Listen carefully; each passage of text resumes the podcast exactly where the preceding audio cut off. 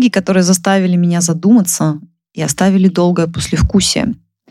Знаете, такое долгое послевкусие, как после вкусного торта или вкусного эклера. Ты сидишь и наслаждаешься, тебе не хочется перебивать этот вкус еще одним эклером, потому что этот эклер уже был достаточно вкусным. Вот именно об этом сегодня и пойдет речь. Этот подкаст о нас, женщинах, о том, как быть счастливой, строить отношения с собой и с окружающими, любить себя и быть любимой. Сегодня я расскажу о том, почему книги меняют нас и наше мировоззрение, и расскажу о трех романах, которые повлияли на мою жизнь и которые я рекомендую абсолютно всем прочтению. Да-да, книги могут влиять на нас, и они меняют на наше мировоззрение, отношение к себе, отношение к миру очень сильно. Они влияют даже больше, чем фильмы, сериалы и мультики. Они влияют на нас так сильно, потому что когда мы читаем, мы рисуем мир, мы себе представляем, мы погружаемся в тот мир, который дарит нам автор, открывает двери в этот чудесный неизведанный, пока неизвестный для нас мир. И если в фильмах мы видим игру актеров, мы видим их эмоции, мы видим их жесты, мимику, и мы догадываемся о их чувствах, то хороший автор может погрузить нас эмоции, переживания главного героя так, как не может ни один фильм. И ту картину, которую нарисует наш мозг, она будет исключительно индивидуальной для нас. И поэтому эти образы, поэтому эти картины так ярко запоминаются, так ярко запечатляются в нашей памяти. И если книга оставляет яркое впечатление, мы еще очень долго несем этот образ с собой по жизни и обращаемся к нему, когда нужно, когда нам это необходимо. Есть исследования, что те люди, которые читают с детства, что у них лучше развита способность визуализировать, способность создавать образы, способность представлять себе то, чего нет. Особенно это проявлено у тех, кто читает антиутопию или читает фантастику. Потому что это те миры, которые на самом деле не существуют.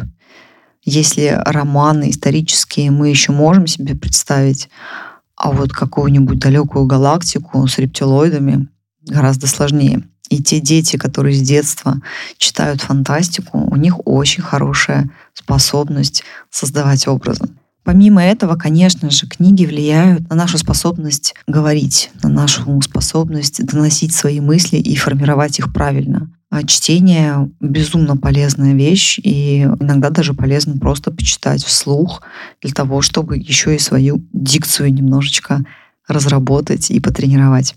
Порой истории главных героев, или, может быть, даже не самых главных героев книги, могут очень сильно на нас повлиять и оставить яркое впечатление о его развитии, о его жизненном пути, о его достижениях или способе мышления.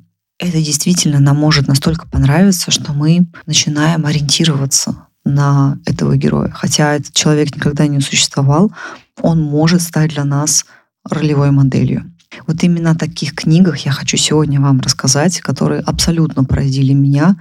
А, развитие именно главных героев, их характера, их мировоззрения настолько яркое и всепоглощающее, что я уверена, что вы тоже останетесь под большим впечатлением.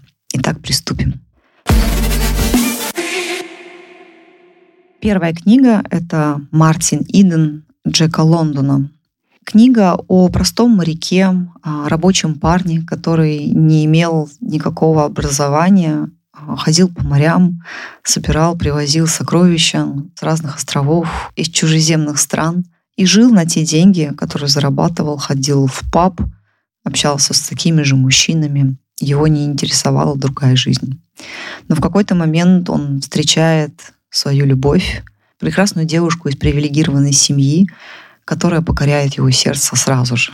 Но она для него недосягаемая. И он делает невероятные усилия для того, чтобы стать образованным человеком, для того, чтобы стать успешным, для того, чтобы быть достаточно богатым, чтобы ее семья выдала ее замуж за него. Таким образом, Мартин начинает учиться, читать. Он спит несколько часов в день всего лишь. Помимо того, что он работает в прачечной, он еще и учится, пишет романы, он отправляет свои произведения а, в издательство. Эти произведения отклоняют, но он не отчаивается и продолжает дальше свое дело, пишет, переписывает их. В какой-то момент он достигает успеха, и тут дорогая ему девушка становится ему неинтересной, потому что он ее перерос. Он видит в ней все ее изъяны, он видит, что она подвержена этому элитному мировоззрению, ей важны только балы и его богатство, потому что она сама к нему потом пришла и попросила выйти за него замуж, когда он уже стал успешным. И он очень сильно разочаровался в ней, в жизни. И в конце концов он добился того, к чему он шел, но это не принесло ему никакого удовольствия. Книга невероятно увлекательная. Мы можем наблюдать за развитием нашего героя. Мы видим, что если у человека есть цель, то он идет к ней самоотверженно, особенно ради любви он готов это сделать. Но порой, когда мы достигаем своей долгожданной цели, мы впадаем в депрессию. Мы достигаем и понимаем, а дальше что? Что же дальше теперь с этим делать? Я вроде бы шел, да, это было здорово, сам путь был замечательный, прекрасный. Я достиг эту цель долгожданную, но, к сожалению, она не приносит мне уже того удовольствия. И вы знаете, в психологии есть синдром Мартина Идена. Этот синдром первоначально назвали два психолога, Ротенберг и Аршавский. Это синдром, который приводит к депрессии достижения. Так оно и называется. То есть человек разочаровывается, испытывает скуку после достижения своей долгожданной цели.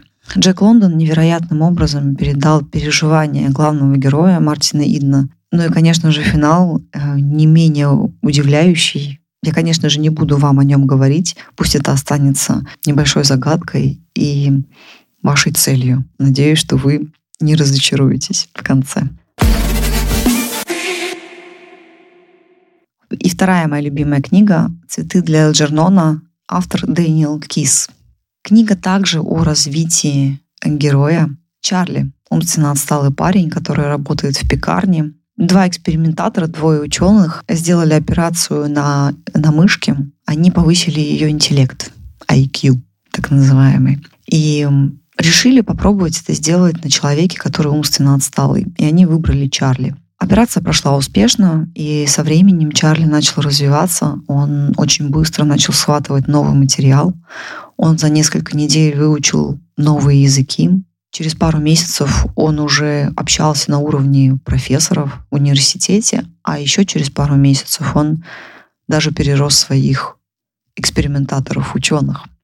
И даже они показались ему глупыми. Он встретил в какой-то момент свою учительницу из школы для особенных детей, которая с удивлением увидела, что он стал умным, и они влюбились друг в друга. У них были прекрасные отношения. Помимо этого, Чарли поддерживал хорошие отношения с мышкой, которую звали Элджернон. И он заметил, что мышонок стал терять свой интеллект, и он начал деградировать причем быстрее, чем он развивался до этого. И в какой-то момент мышонок умирает. Дэниел добивается того, что мышку можно похоронить, и он каждую неделю приносит цветы на гроб этого маленького мышонка, его друга. И он понимает, что с ним будет происходить то же самое. И также его деградация проходит очень быстро. Все друзья и также его возлюбленные отворачиваются от него.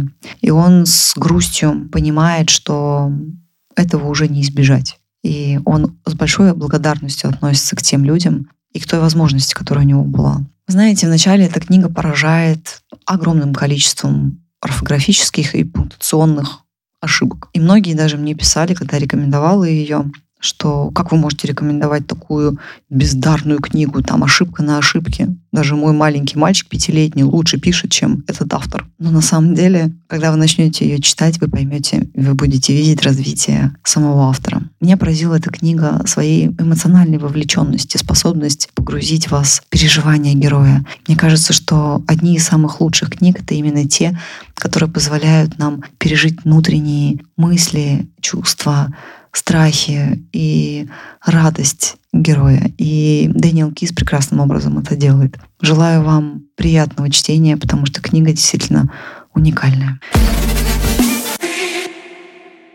И третья книга, о которой я сегодня хочу рассказать, это «Воскресенье» Льва Толстого. Книга невероятно глубокая, и он считал это произведение одним из самых лучших своих произведений, наверное, даже самым лучшим произведением. Он написал его уже в последние годы своей жизни. Она действительно очень глубокая, и погружает нас также переживания главных героев. Их там два. Это Катенька, которую обманули в молодом возрасте. Молодой лейтенант, а, который приезжал к своим теткам и влюбился в эту девушку, но она была никем. А он был из состоятельной семьи и не мог, конечно же, строить с ней никакие серьезные отношения. Она этого не понимала, она просто в него влюбилась, у них была прекрасная совместная ночь, и она забеременела. А он просто на следующее утро ее бросил после того, как они провели приятное время вместе, он уехал, даже не знал о ее беременности. Она в итоге отдала своего ребенка и ушла в публичный дом. И начала вести жизнь женщины, которая продавала свои услуги. И спустя много лет они встречаются в суде. Она на скамье подсудимых, а он среди присяжных. Катю обвиняет в убийстве одного богатого мужчину, который был у нее клиентом. Она говорит, что она невиновна. А Нехлюдов смотрит на нее и говорит, ну, она не могла этого совершить. Ему, с одной стороны, стыдно, он испытывает невероятный глубокий стыд за то, что он сделал. И он убеждает себя, что он виновен в том, какой путь жизненный она в итоге выбрала. Что она была чистой, такой ангельской девушкой, совершенно чистой, сказала, чистой ангельской девушкой, которая просто хотела быть любимой и, и любить. Но он таким, и он таким плохим образом с ней обошелся, что она решила пойти таким порочным путем. Присяжный принимает решение, как он считает, ошибочное. В суде получается определенный э, казус, определенный случай, что ее на самом деле хотели оправдать присяжные, но судья понимает их слова по-другому, трактуют их по-другому, и ее все-таки осуждают. Она сидит в тюрьме и ждет, пока ее отправят в ссылку. И он любыми способами пытается оспорить решение суда. В итоге у него ничего не выходит, ее отправляют э, в ссылку, он едет вместе с ней и говорит, что хочет на ней жениться, или вернее жениться на ней. И Толстой описывает их совместный путь и эволюцию главных героев. Я не буду вам рассказывать, чем это все кончится, но хочу вас уверить, что первое — язык, которым пишет Лев Толстой, совершенно неповторимый. Второе — истории и переживания каждого из этих двух главных героев покорят вас. Они очень глубокие и дают задуматься о определенных духовных ценностях или просто жизненных ценностях, ради которых мы живем понимаете, жизненные ценности, они дают нам направление в жизни. Если у нас нет четкого представления о том, что для нас является ценностью, мы будем куда-то жить, не зная куда. Знаете, как вот, например, поставить лестницу к не той а, стене и ползти туда долгое время, годы, десятилетия. То же самое и здесь. Ценности являются ориентиром, это как компас нашей жизни. Поэтому осознавать свои ценности очень-очень важно. Я хочу пожелать вам удачи. Я хочу вам пожелать прекрасного времени, проведенного с книгой. И еще хочу вам сказать один секрет. Если у вас не получается читать, вы говорите, что у вас нет времени, возьмите просто и запишите чтение в ваш календарь. Пусть это будет регулярным действием, знаете, как поход к стоматологу. Просто, может быть, немножко почаще. Предположим, два раза или три раза в неделю у вас по 30 минут в календаре стоит чтение. И относитесь к этому как к встрече с каким-то другим человеком. По факту вы встречаетесь с героями книги. Эту встречу нельзя переносить. Это очень важная для вас встреча. Это одна из самых важных встреч, которые есть у вас в жизни. Поэтому запишите это в свой календарь и обязательно читайте.